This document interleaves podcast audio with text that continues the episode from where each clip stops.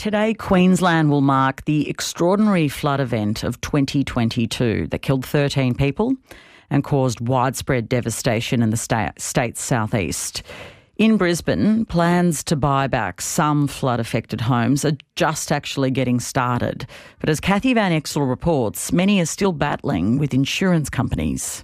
Let's have a look at some of the live pictures coming out of Brisbane. In Brisbane, conditions are extremely dangerous. No one has seen this amount of rain in such a short period of time. A year on from Brisbane's second devastating flood in a decade, I'm in a parkland at the edge of a creek in Rocklea, 10 k's south of the CBD. It's idyllic, but in 2011 and 2022, the water rose metres high, inundating nearby homes, including Luke Hardwick Greaves' former house, which backs onto the park. It's a stunning spot. A lot of young families came through here, and it's mainly because it's an affordable location. Really good spot. Just a problem when it rains. And it was raining a lot this time last year. In just six days, Brisbane received 80% of its annual rainfall. 23,400 properties in 177 suburbs were impacted, almost double that of 2011.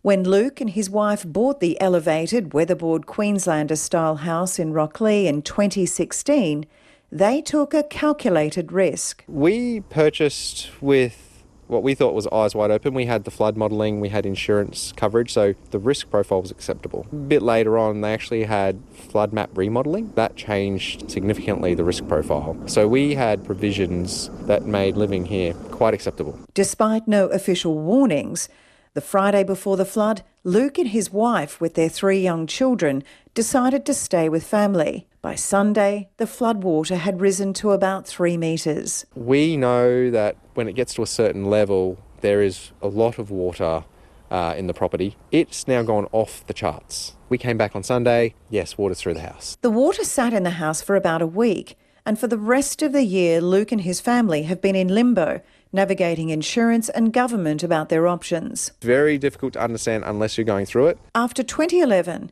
Council spent $58 million on 112 house buybacks. In 2022, after months of wrangling, a $741 million federal state deal was struck in May. Luke joined thousands of residents in applying for a buyback, and 11 months after the flood, he and his family could finally move forward. I cherish the memories that we had here. We are ready to move on though. Tell me a little bit about that. Yes, we're in a neighbouring suburb. It's high and dry. It's it's on a hill. I can sleep easy at night. I can uh, listen to the rain without having that stress kick in. The house next to Luke's has also been approved for a buyback, but two doors up, Renata Woodward's home isn't eligible. Renata lives with her trusty guard dog Ivy. Her home is the highest in the street, elevated about five metres. Hi, Renata. Hi, how are you? Good, thank you. That's good. Just had a chance to look at Luke's old place. Yeah. Yeah, it's sad to see everyone go. It's a bit. Do you feel like you're being a bit abandoned? Pretty much, yeah. She experienced both the 2011 and 22 floods. The first one was high enough to reach a metre into the house. The second came to just below the floor beams. Luke and his family, and directly next door to you, are now accepted the buybacks. Yep. Do you know what will happen to these properties? Have you been told? Not officially, no, I haven't. Just they were looking at relocating them because I thought they'd just destroy them like they did in 2011 because there was a few houses behind us. So at the back here, obviously, there's a little park. You've got There a. There were houses. Yeah. They've just converted it into a parkland. Yeah, there was five houses. Do you know how many more houses are likely to go in your street? Um, I definitely know two doors up. so how's this changing the character of the neighbourhood for you? Well, it's a bit like a ghost town. There's nobody around. You know, after 2011 flood, there was the hive of activity, tradies, and there's some that have come back, but there's still a lot that are waiting for insurance. Rocklea isn't the only suburb in limbo 12 months on as residents wade through an insurance quagmire. I catch up with Helen Beanland at her former home in Fairfield, a riverside suburb in the inner south. She points out the many homes still empty as owners battle with insurance companies. The only house that was done very quickly, but they were living upstairs, but any other house still hasn't been done. By the insurance. Helen and her husband Keith, who's recently retired, had lived in their Fairfield home for four decades, raising a family.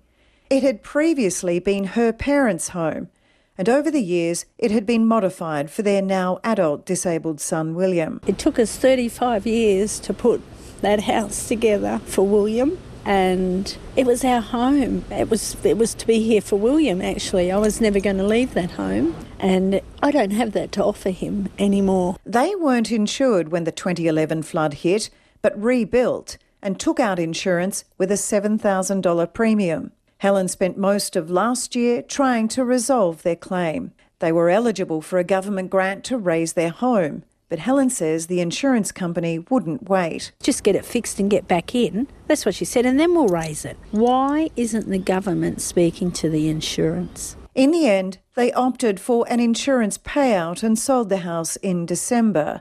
Their future now uncertain. We're trying to buy a house. We can't come back into this area. We can come back if you want to buy a flood affected house and, and be flooded again. So we're just trying to find a house and it's very, very hard. Anything we look at, we're up at least 100 to 150,000 to make it disabled access. That's Brisbane resident Helen Beanland ending that report by Kathy Van Extel. ABCRN helps you understand the world.